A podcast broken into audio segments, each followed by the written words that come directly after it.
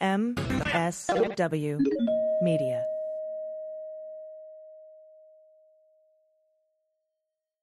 This week, Donald Trump, during an interview with George Stephanopoulos, admitted that he would accept aid from foreign nations if they approached him in the future. This stunning admission drew sharp criticism from lawmakers on both sides of the aisle, as well as an announcement from the chair of the Federal Election Commission that accepting foreign aid in connection with an election is against the law. Trump's admission raises important questions. How will our elections be protected from foreign influence in the future? And are our laws adequately keeping foreign influence out of our electoral process? Let's get on topic.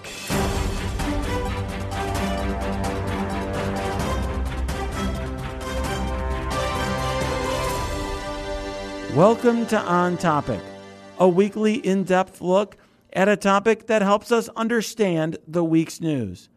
My name is Renato Mariotti. I'm a former federal prosecutor, a practicing lawyer, and a CNN legal analyst.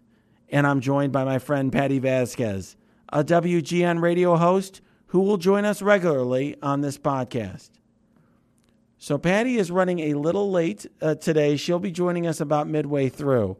So, let me bring in my friend Asha Rangappa. You know her as a CNN legal and national security analyst, but she was an FBI counterintelligence agent for many years.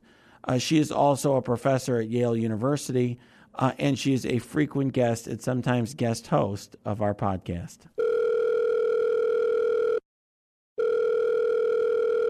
Welcome back, Asha. Thanks for coming on again. Thanks for having me, Renato. Love being on. So, obviously, uh, President Trump made some comments that I think troubled a lot of people. Um, but I imagine that your reaction eh, was different than a lot of us. In other words, that you you thought of it differently, given the experience you have um, doing counterintelligence work at the FBI. I'm curious what what your perspective was. Your first reaction was.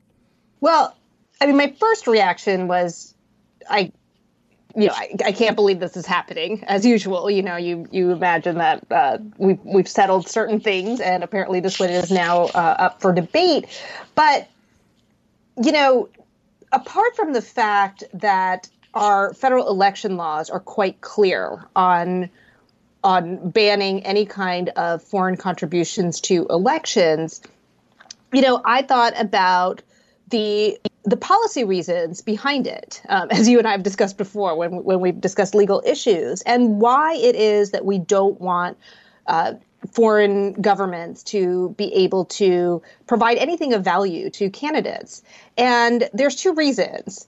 The first is that countries don't have friends, they have interests. And so when a government is passing any kind of assistance, financial information, otherwise to help a particular candidate, it's probably because they expect something in return and probably in the form of some kind of policy changes that are going to benefit them.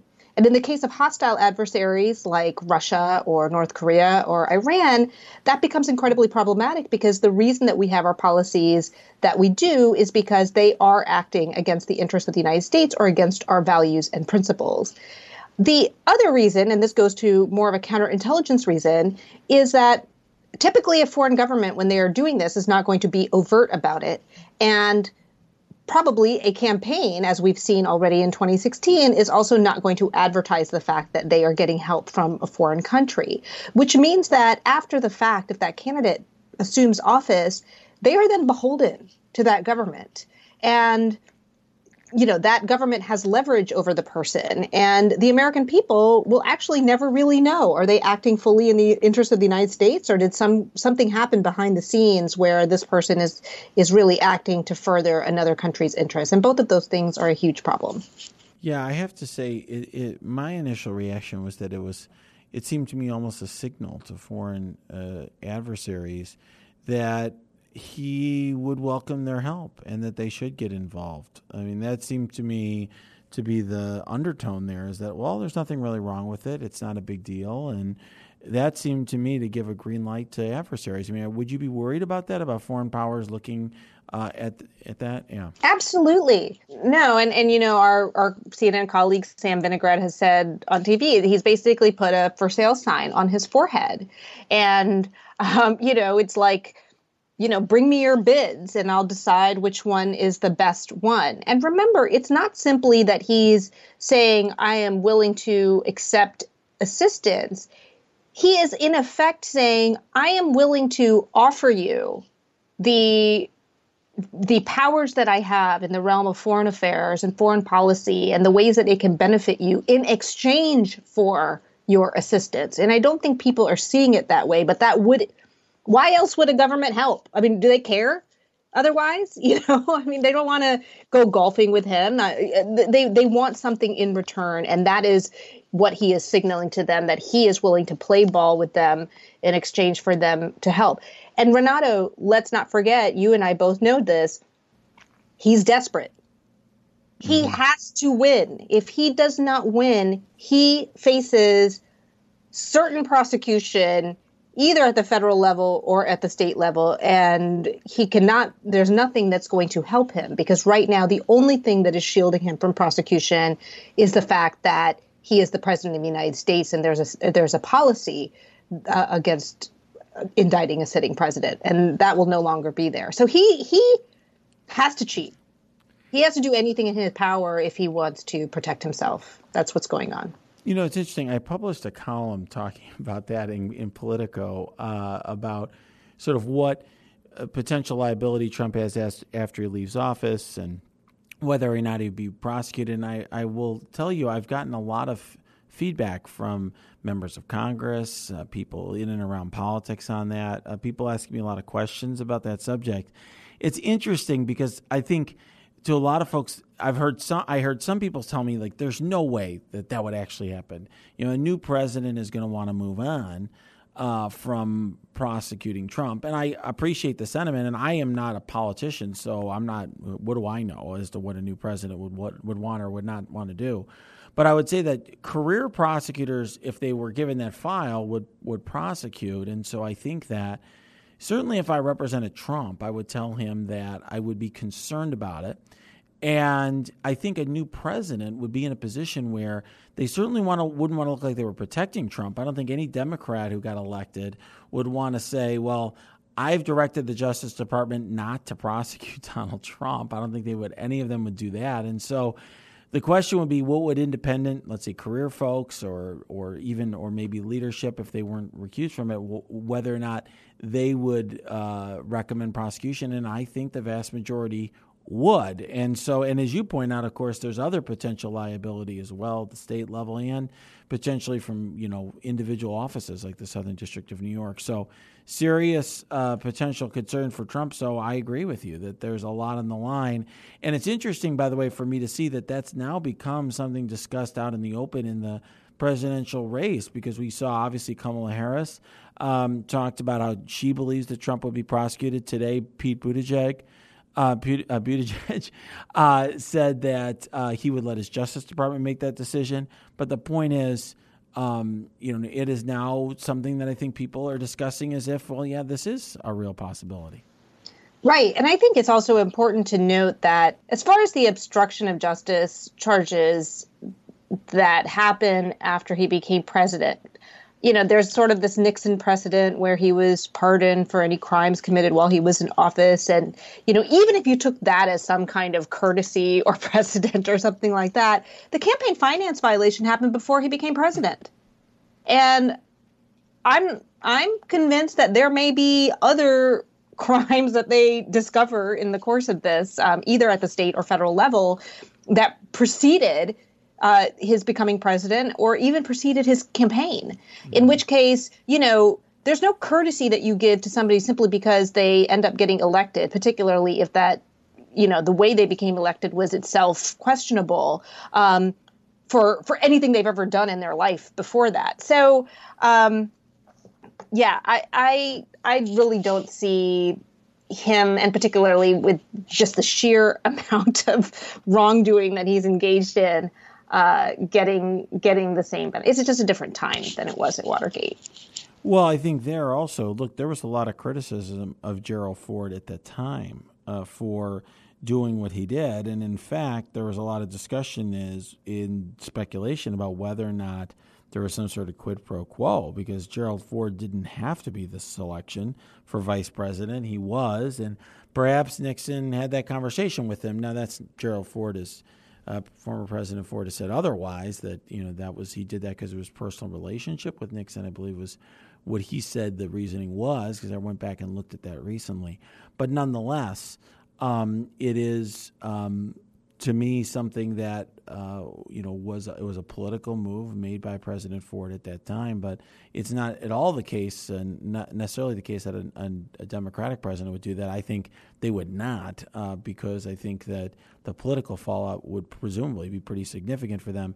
I think the more likely scenario might be that Trump would leave office early and have a President Pence uh, pardon him. I think you know that's something I mentioned in my column, and I do think that's a potential scenario. And and and I think that would be a actually a I'm, I'm not going to say smart, but like, you know, that would be a rational move for him. Because I think another difference between Trump and Nixon is Nixon stepped down, he resigned. And in some ways, in doing that, he, he accepted some form of responsibility. So, you know, the fact that he was, you know, the fact that he was pardoned there was a, a, certain culpability that was acknowledged. Trump is if he doesn't if he does not resign, he is going to fight tooth and nail. I bet he'll contest the next election if he loses. You know, so I, I think it's going to be much messier. He's never going to accept responsibility. So in many ways, you know, pursuing the charge would be really the only way to vindicate justice. So I, I, I've got to say, you know, with, with Trump's comments, another thing that came to mind for me as a former uh, federal prosecutor is well, and somebody who still I practice law quite a bit and am constantly evaluating. Do I want to put my client on the stand? Uh, uh, do I want to let my client testify? It certainly, I think, was was Exhibit One uh, for why you would not want him testifying if you represent Donald Trump, uh, because that was a mess um, uh, of a, of an answer. There's not. He, there's clearly much better things that he could say. He didn't need to say what he did. Um, and there, you know, between that and some of his other answers, obviously, he's also during the same interview with uh, George Stephanopoulos, he questioned uh, whether or not uh, Don McGahn. He said that Don McGahn was lying, and Don McGahn was, you know, making it all up to uh, make himself look like a better lawyer or something. Um, you know, it seems to me that. Um, one of the enduring questions uh, is going to be why Trump was not compelled to testify seems to me like something that has a great historical impact. Um, and I, I wonder between now and the election if we're not going to hear more things because Trump's going to have debates with an opponent, for example, at some point in time. If we're not going to hear him say other things that are going to make our jaws drop about some of his own potential legal liability. Yeah, I completely agree. I mean, basically, in this interview, he admitted that he ordered the code red. it was like it was like his Colonel Jessep moment, um, and I think I think he will have more Colonel Jessep moments. And I think this goes to another piece of this is that when he does that, unfortunately, you know, Republicans are left in a situation where they then have to justify it or or rationalize it or create this new alternative universe where what he said makes total sense, um, and that ends up ultimately confusing the public and um, adding to the disinformation. And we've seen that just in this last week. We've had Republicans come on and say, no, that's actually not against the law.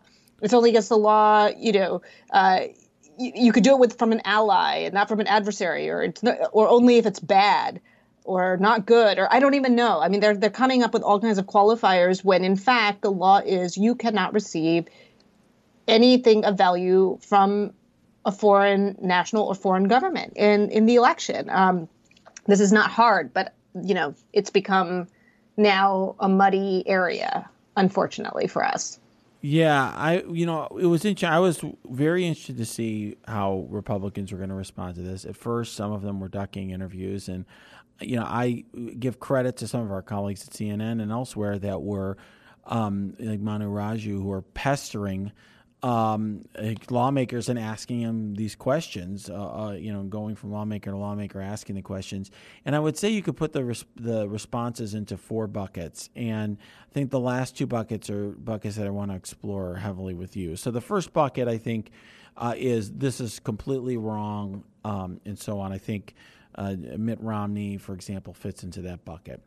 Then I would say then there's a bucket that is that offers some sort of qualifier. Well, it's different if it's from an ally, like you said. I think you've kind of done away with that. I mean, there it doesn't matter, and frankly, we don't want to have uh, people in. Re- first of all, we don't want to have foreign powers. Uh, um, you know, influencing our government, uh, whether they're friendly or not. We don't want to have a competition between our allies, whether it's the UK or the Israelis or the Australians or someone else uh, having some, you know, uh, um, you know, having some influence in our elections. So I don't think any of us want any of that. So, but then I'd say the the, the responses. I think there's a couple other responses that I, I think are worth teasing out because this is where things are starting to move. This is what I keep saying.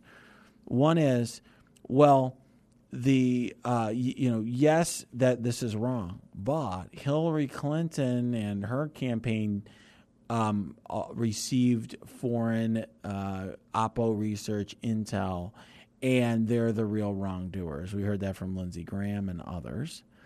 And then a more sophisticated version of that that we're hearing now from people like Andrew McCarthy, in I'll put this as bucket four is well, in 2016, you know, the Trump administration may have you know, to the extent, or you know, um, they, they, just weren't. They, they, may have done whatever they did, but they were they were not smart enough to launder it through a law firm, which is what Hillary Clinton and her campaign did.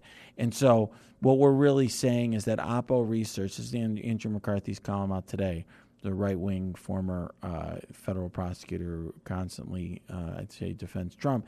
What he would what he um, what what he essentially says is well there's there's ways you can do it that are legal if you launder it through law firms like Hillary Clinton did, and um, and uh, you know essentially what all that's going on is Trump didn't know to say well you know there's a right way and a wrong way to do it and know the law and this is really a trick question.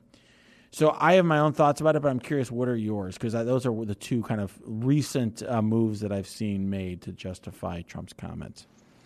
My thought is that this is so dumb. Like I can't, I, I, I, you know, you go. The, and the problem is, is that they present these arguments, and then you end up in this vortex of crazy of having to explain why these things are different. Let's just go back to basics, okay? Russia, a foreign power, a hostile foreign adversary, broke into the Democratic National Committee server and stole. They hacked and uh, stole private emails. Um, this in and of itself just broke the law, and this was being done by a foreign state. They then took those emails, weaponized it, and offered it to a campaign um, in in order to help influence that election. Now, we can talk all day about whether Oppo research or you know should should candidates have them. I mean, let's just ban all of that. I don't care. I don't think I I think Oppo research just really encourages mudslinging and all kinds of bad things in our elections, and I'd be happy to see it go. But let's let's keep the focus on what we are talking about.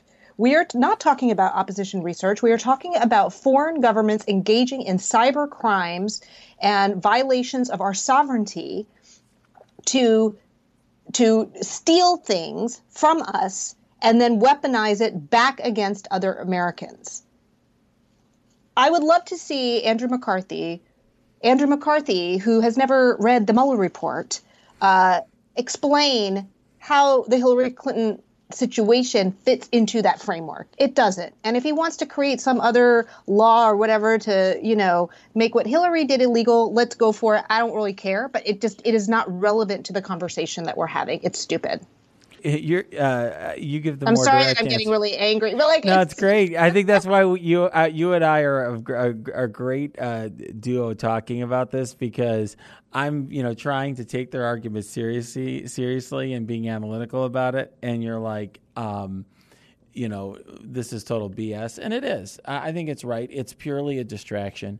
Um, what I would say um, about it is that, from my perspective, like legally, it's just wrong as well. In other words, what happened in Clinton, Hillary Clinton's campaign is she, her campaign's law firm, uh, hired, or the DNC's law firm, I think it was, uh, um, Perkins Coie, hired a foreign vendor. I mean, that's really what um, Christopher Steele was. You hired a foreigner to do something for you.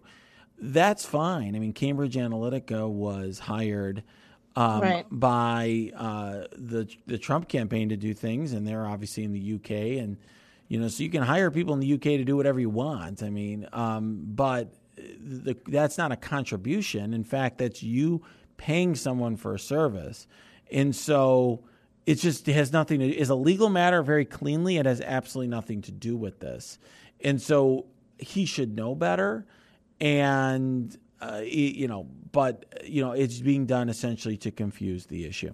Right, and that's why I started out with the the policy reasons, the theory behind banning those contributions, and that is simply not implicated in these foreign vendor paying for service things. There may be other harms that come out of that, and, and we can address those, but there there is no reasonable, you know, harm that that will result in the chief executive of the United States being beholden to a foreign state when he has the power to affect policies that may benefit that state because he, you know, is indebted to them or is under their, uh, you know, sort of Damocles that they have uh, because of assistance. Um, it's just a completely different, you know, level of of influence, and it, it the what I just described is what our framers were worried about when they drafted the Constitution. Um, that kind of the influence of a foreign state, of a foreign power, um, in being able to, you know, direct how we conduct our affairs. Yeah, I think that what our the founders really clearly wanted was a nation that was free of foreign entanglement and foreign interference, and in fact, that was very um, much on the minds of the founders of this country. And I really appreciated, you know, the chairman of the Federal Election Commission um, issued a statement um, about this this week, and kudos to her for doing so.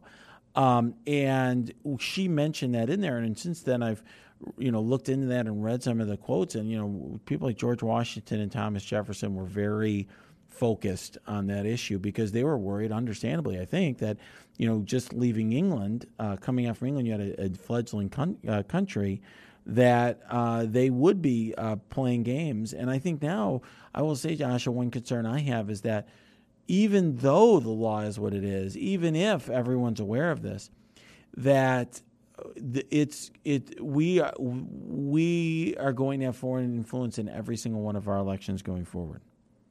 You mean because because uh, Trump and and all these Republicans have signaled that they're open for business, and also that well, also that it worked in 2016 to some extent, right? It certainly had an impact on our election of some kind. We can't measure it, but we know it did. And I just think if I, you know, the Russians and Chinese and other go- governments are going to be looking at this and be like, well you can really disrupt their elections fairly cheaply. So we might as well do that. Yeah, and I think this has gotten me thinking, Renato, and I'd be interested to hear your your thoughts on this. Is that you know their assumption would be based in part on we can offer this kind of assistance. And let's say it's not direct foreign contribution or uh, direct financial contributions but in, in the form of dirt on on a particular opponent. You know that is resting on the premise that that dirt will then be covered and amplified by the media uh, by social media so you know in many ways we're relying on these candidates to pledge and to, to be good faith actors. And what we're learning is that many of them are not willing to do that. But there are other variables in this equation that can mitigate the power that that assistance could have. And so i've been thinking about you know how could the media, for example, create some kind of internal ethical standard on how they will treat uh, dirt that comes up, you know, the way they did with the Hillary Clinton emails. I mean, if you remember in 2016, there was no attention given to the fact that this was stolen. and that the intelligence community had actually determined at that point that that it was Russia that had hacked it.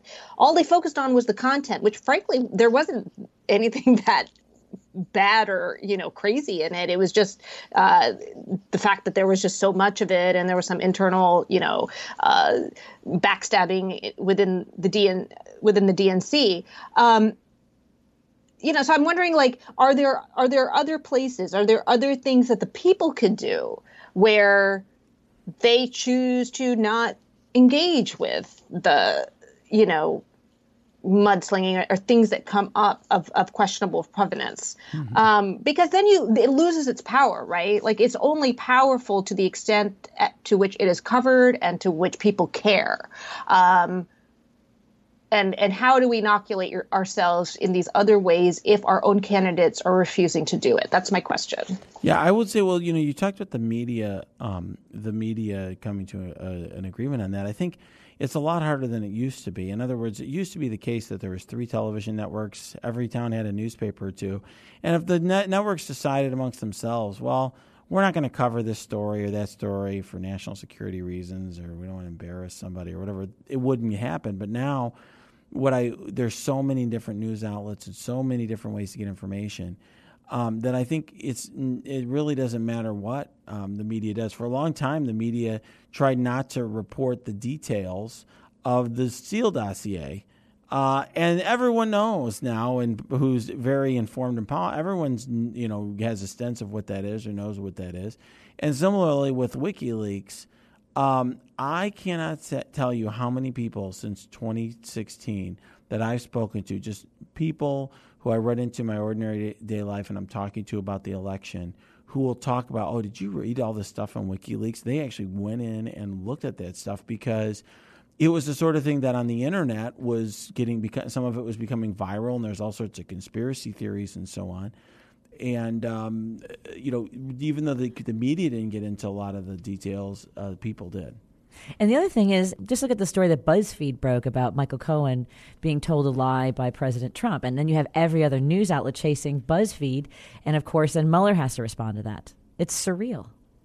Well, and there, I think, though, to Renato, to your point, and and I agree with what you both just said that the, the you know the the pace of our news cycle and uh, information overload is such that the media can't afford to not go after a story or just let it lie. They can choose how they approach it. You know, what if the first question when something comes up, when it's released, is how did you obtain that information? You know, mm-hmm. to the campaign that got it. Like, how? What? What is your source for that? Can we assume that that it, it came from a foreign government? I mean, if you put the pressure on like that to make them, the, put the burden on the candidate and and to you know, almost kind of like an indirect shaming, but also that look, this value of this information um, is, you know, the source of it is also relevant here because that could implicate your own fitness for the candidacy of this office. Um, if, if you know, this is doing, if you're doing this in cahoots with some uh, foreign government, they can choose how to to approach it and and maybe push the questions more towards the candidates who are putting this stuff out. Um, you know what I'm saying? Or like with WikiLeaks, which may not at the time have been declared as kind of a intelligence arm of the Russian government, but if imagine if every time WikiLeaks was mentioned, they were referred to as the intelligence arm of the Russian government. Mm-hmm. Um, people start would become more skeptical of the information that they are putting out um, because you're disclosing that they have that affiliation. Just a thought. I'm just looking at other ways because I feel like we're just, you know, you're right. I think that, you know, candidates are open for business and foreign governments are going to take advantage of that.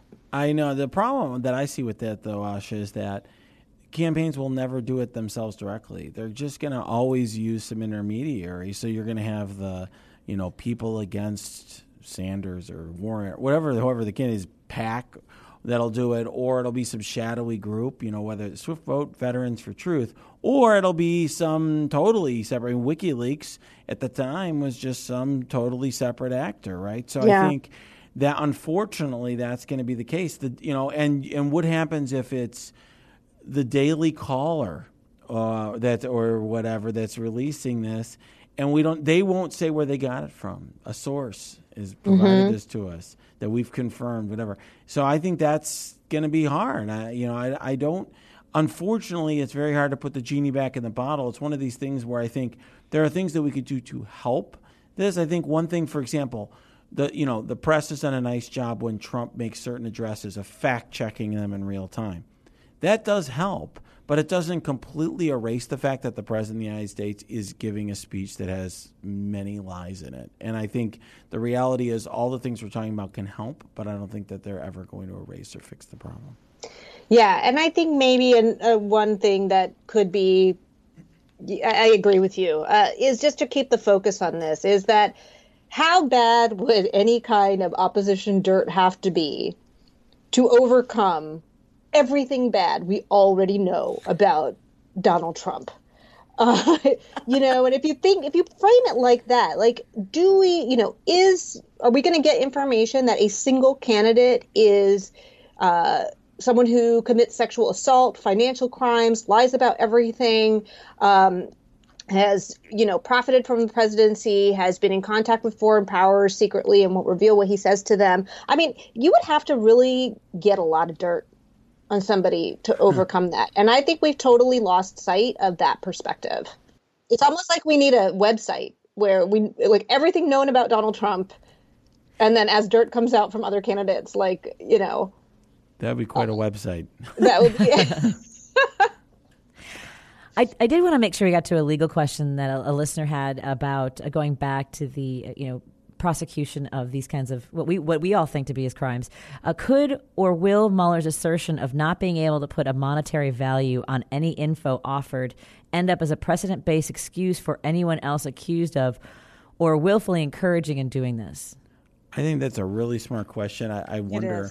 Yeah, I wonder if they if that's a lawyer is asking that question. We have. I will say this: I'm going to. I went to a legal conference last week, and all these lawyers listened to this podcast. So it's, it's a lot of lawyers who came up to me who listened. So that could be from a lawyer. What I would say is. Um, that just to give, get everyone up to speed, and I think we discussed this a few weeks ago with Bob Bauer, the former White House counsel, that what really drove Mueller's decision not to charge Donald Trump Jr. was two things. One was the the fact that this the dirt that he was offered, Mueller found you could not put a monetary value on that, or it was difficult to do that. And it was that's interesting. What I would say is I think it's the right call as to that particular uh, case. Case set of facts, exactly. Yeah. In other words, because there was not even actual information that we know of. In other words, it, it wasn't like they later showed up on a later date and showed them the information, or there was a discussion that was very specific about what they had and what it would have been like. It was very ephemeral. It may not have even existed. It was too. Um, it was. It was. It was too. Um, it was too vague. Uh, what I would say is that said, it, it does not suggest to me that something that does not have a very prescri- uh, sort of a well-defined monetary value cannot be a contribution. In other words, to give an example that's I think a well-known one, um, you know, I think many people are familiar with Rod Blagojevich. He went to prison, and the the thing that he went to prison for was selling a Senate seat. And Senate seats are not things you can buy at Walmart or um, you know at Kohl's or something, um, but um, the court actually did, and, and his sentencing, they put a monetary value on it for purposes of that fraud. And th- it's not the only case that's, that, that's happened. I saw uh, I personally witnessed a case where a, a deputy U.S. Marshal had, had, given away secrets to the mob, and the secrets were the, the location of an informant, and that was found to have some value. So certainly it could happen, but I, I do think, and that's why this is such a smart question – I do think that any other um, prosecutor would have to grapple with Mueller's reasoning and would look at and cite Mueller's reasoning on the subject. And I would also say another issue that Mueller raised that I, I think is worth mentioning before I throw it over to you, Asha, is another key driving factor is that in order to be criminally liable for a campaign finance violation, it has to be a willful uh, uh, uh, offense. So, in other words, It has to be that you knew Knowing that- and willful. Yes. So, and the willful one is the hard one because it means that you that you have you knew that this was violating the law.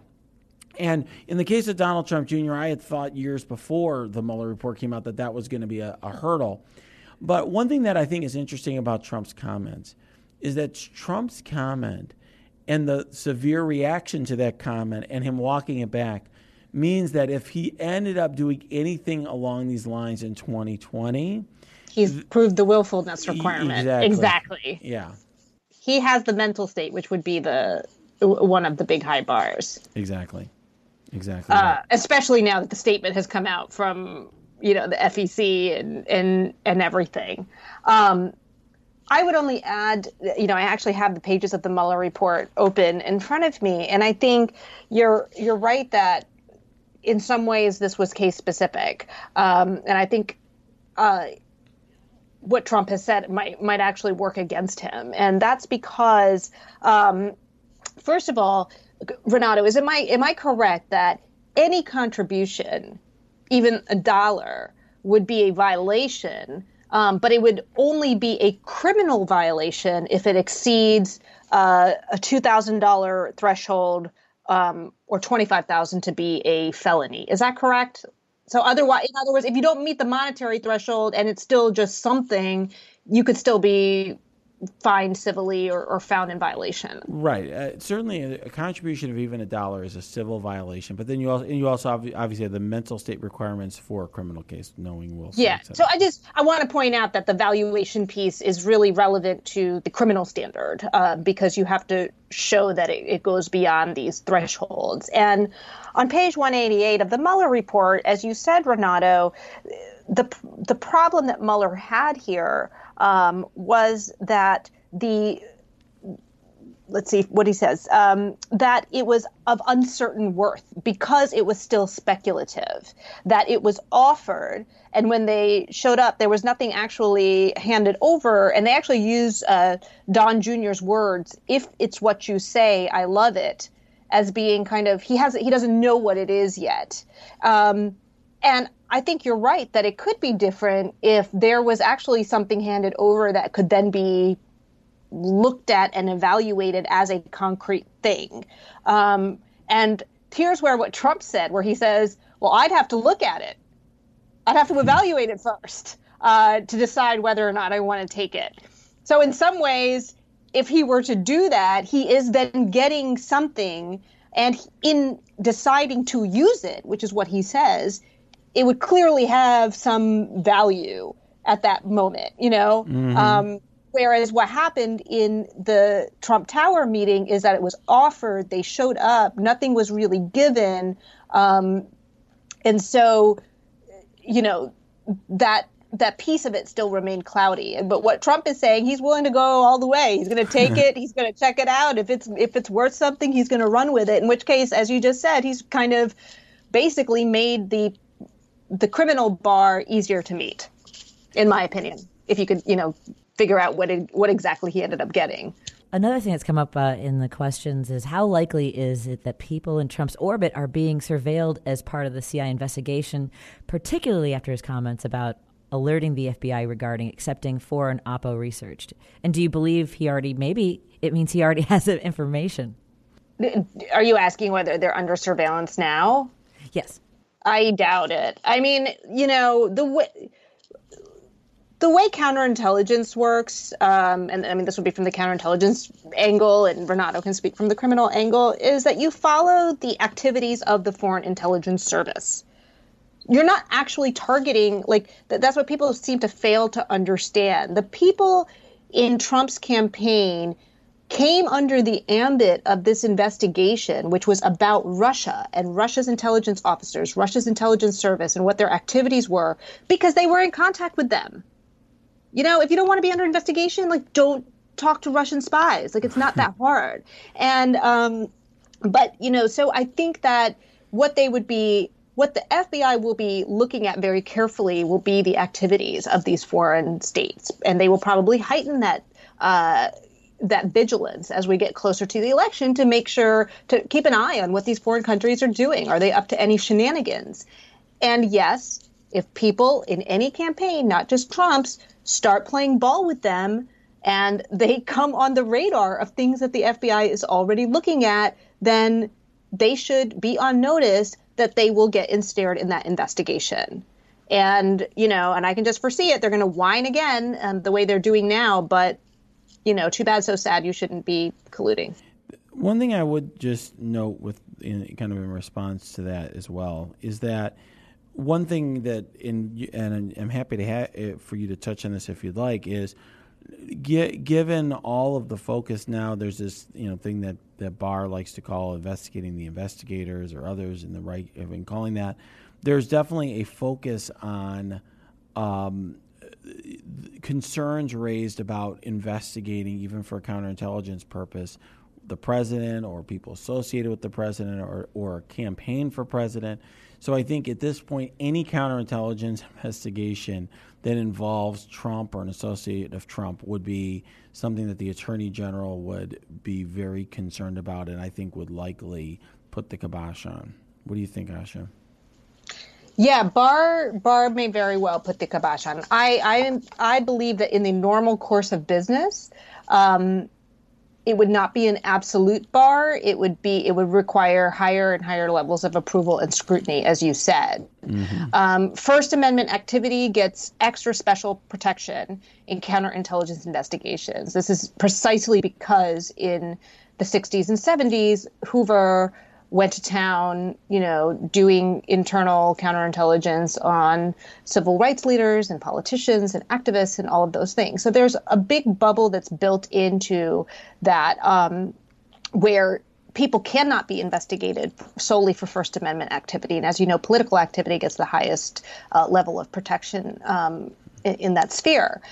Having said that, um, you know, I don't think it's a de facto bar. I do think um, you know, the question is if if he were to do that, and I don't think there there's anything that triggers this, but you know, the Gang of Eight um, is supposed to get briefed when uh, U.S. persons are investigated solely because of to, to, obtain foreign intelligence, which would be the case here. Um, and I'm not sure how that oversight function uh, would work if Barr was internally stymieing these investigations or preventing them from moving forward. And you also have the FBI director, by the way, who would be in the know as well. So that is a potential whistleblower or somebody who could, you know, call it out. Mm-hmm. I mean, he, the FBI director, Barr is still Wray's boss. Um, but I don't know. What's your impression, Renato? I mean, I think they're, they also have a certain equivalency to um, in their respective spheres, I would think. I mean, I think that uh, I certainly think Christopher Wray is a um, you know very respected person. I think he's someone who has uh, certainly some significant level of integrity. Um, I don't know how we would approach this. I think that one thing that's happened is, and more, I think we'll have to cover this topic in more detail a different uh, week it, this this investigating the investigators theme that the right has built up largely, I think, to distract from the issues that Trump has, I think would really um, dissuade the FBI um, or other intelligence agencies, U.S. intelligence agencies, from investigating in the future potential. Um, you know um, contacts between a, the foreign power and a and a and a uh, U.S. presidential candidate, and I'm concerned about that because I think that while that threat's going to go up, and I think our intelligence agencies are going to be less equipped to do something about it. Yeah, and I just I would just say from a counterintelligence perspective, that's it's just very hard to draw that line, right? Because if you just make people who are in contact with foreign intelligence services off limits, you are then preventing your own agency from understanding the full scope of what the foreign government is doing and potentially exposing the United States to very big national security risks. You know, because you're just like, okay, that's just our that's a big black box. We're not going to look at it, and you're essentially letting the foreign government um, act uh, without any kind of neutralization or or you know counter force. So. Um, you, you, in other words, you cannot keep, get keep certain contacts off limits without also enabling the foreign adversary uh, by definition. Um, and that's where I think you get the problem. I also think that a lot of this would be under Wray's uh, purview unless and until it's they began using techniques that would require the attorney general's approval. Um, so intrusive techniques, but I I don't know. I mean, I don't know. Probably internally he would still brief him, but I think you would. It's interesting. I don't disagree with uh, your pol- the sort of the the policy points you're making. I just uh, I'm really trying to report what I see to be the political reality of the situation, for better or for worse. Yeah, no, it's really sad. It's it's sad and it should be scary to people. And I think that you know. I think that the fact that this these are intelligence services somehow people don't truly understand um, the level of risk. Like just just replace uh, intelligence services with terrorist organizations.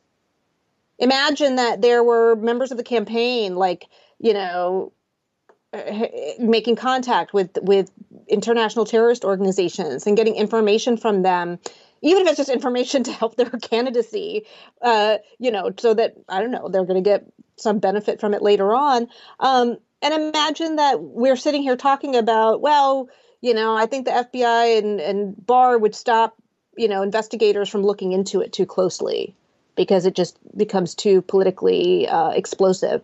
And Matt, I mean, just think about that. What if that's what we were saying? We're going to let terrorists just kind of, uh, you know, have free reign. That would be crazy.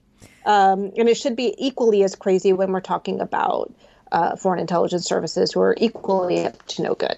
But that's the concern that people have. One of the listeners asks Can the FBI launch an investigation into foreign meddling in our elections or into a possible collusion with foreign agents or governments without the okay from the Attorney General? Yeah, that's where where uh, uh, Renato and I are right now. I mean, you know, Crossfire Hurricane was a special quote unquote. So special is a case that is run out of FBI headquarters, and either it's because it has, you know, particular uh, sensitivity or it encompasses, you know, so many different field offices that it needs to be coordinated out of headquarters. So PENTBOMB after 9/11 was a special that was run out of headquarters because, you know, you just had every field office in the country running down leads and they want to keep everything organized under one big umbrella case. Um, Crossfire Hurricane, I suspect, was a special because of the sensitive nature. So, um, I, I, think now thinking through it, yes, the attorney general will be briefed. It would probably be run out of headquarters, and um, I think in the situation that we're in now, I think Renato's right that it would probably get crushed. Another question is uh, now that Mueller is done, who owns making robust fixes to minimize Russian meddling in 2020? The executive branch? Because Trump has no motive. Congress, you know, the Senate is stonewalling. The states, all 50 states, are not up to it and the public loses confidence in election processes if it, the fixes are not, not broadly advertised? So I think it belongs to both uh, the executive branch and Congress and the states. So in terms of election infrastructure, that is up to the states. Um, that's determined by the states. They choose, you know, the machines and methods of voting. Um, I believe that you know they can get assistance from the Department of Homeland Security in terms of you know checking out their infrastructure and and figuring out what they need. But those decisions have to be made at the state level. And I think the state of Georgia has been sued because of their election infrastructure. Um, and and there might be other lawsuits in other states as well. Um, Congress can do some of the things they've been trying to do. Um, for example, make it clearly illegal to get foreign, you know, assistance. Um, and Renato, you can probably think of some other laws that they could pass um, as well to make things, uh, you know, to criminalize some things or or, or whatever. Um, and then, in terms of the intelligence agencies taking action, that has to come from uh, the National Security Council and the president. They have to, in, in terms of taking um, any kind of offensive action, you know, or or really some coordinated strategy beyond what they're doing right now, which is intelligence collection. They're going to continue doing that. The FBI is going to continue investigating, but in terms of acting on that with some kind of operation or policy or strategy, uh, that has to come from the top, and that is very unlikely to happen. Great questions uh, this week, and I have to say that it kind of I think it reflects two things. One is some of the confusion about this area. I mean, I will mention to folks, make sure that everyone understands. Even though there's been a lot of focus on campaign finance crime, we've done a number of episodes about it. Obviously, there's been a lot of discussion in the public. Campaign finance uh, is very rarely criminally charged. It's a very complicated area of the law. It's an area where you you have very sophisticated defendants uh, who are going to put up quite a fight, and it's I think an area where um, it can be challenging for the government to get a conviction uh, because um, the um, the law is very difficult to understand, and there's a willfulness requirement. Um, in addition, um, I think people are rightfully concerned about Russian ev- uh, efforts to attack our elections, and they're worried about what will happen uh, in the future. And I think if you aren't concerned about that, you're not paying attention because the Robert Mueller found that Russia interfered in the elections for the purpose of helping Donald Trump become the president. And he, now that he is president, he is, I think, encouraging other foreign powers to do the same thing. Renato, can I ask you one last question as we wrap up? Uh, sure. Uh, how does, um, you know, if, if we're working on the theory that countries are giving assistance in exchange for something, later, how tight would that nexus have to be in terms of the quid pro quo that might be understood to be there for it to constitute a criminal offense, whether it's bribery or something else? Well, bribery, it's got to be pretty much a quid pro quo. So there has to be um, something, some in exchange of something of value for an official activity. Okay, whether you, it's bribery or theft of honest services or something like that. And then, um, as to the campaign finance violation, I think we've discussed that at length. Um, but there, the knowledge would have to be that it's from a foreign entity. So I think foreign powers now know because uh, there's all sophisticated people. I mean, already the Russians, I think, took great efforts to have a to have know, cutouts and intermediaries. Exactly, which you've talked about at length. Uh, Asha, I learned a lot about that from you know talking to you about those subjects. So they put had a kind of a uh, buffer between them and and the uh, someone they could have a plausible what's called plausible deniability. They could deny uh, that they were directly involved, and so I think they know now. They're smart. Uh, they're smart, and they're paying attention to this. They know to make sure that the other person isn't quite sure where it's coming from. There's somebody who appears to be an American who's offering you dirt, and you don't know where it's from, and so you can say, "Well, I didn't know," and I think. Um, you know, we we should be concerned. And I think what a lot of you may be wondering at home is like, what can we do? What should we do? And in my mind, the answer to this um, is the answer to how you combat um, a lot of white collar crime and sophisticated crime more generally. And sometime, someday I'll write more about it. But essentially, it's, it's passing laws that have a, a mental state that's easier to prove. And the balance there, of course, is that we don't want to pass laws that ensnare innocent people uh, or even result in charges against innocent people and ruin their lives. But we have law, you know, there you could have whether it's a strict liability misdemeanor or heavy fines for misdemeanors, where there's things that are unlawful but they're not criminal, um, or that they don't result in a prison sentence but they are misdemeanors.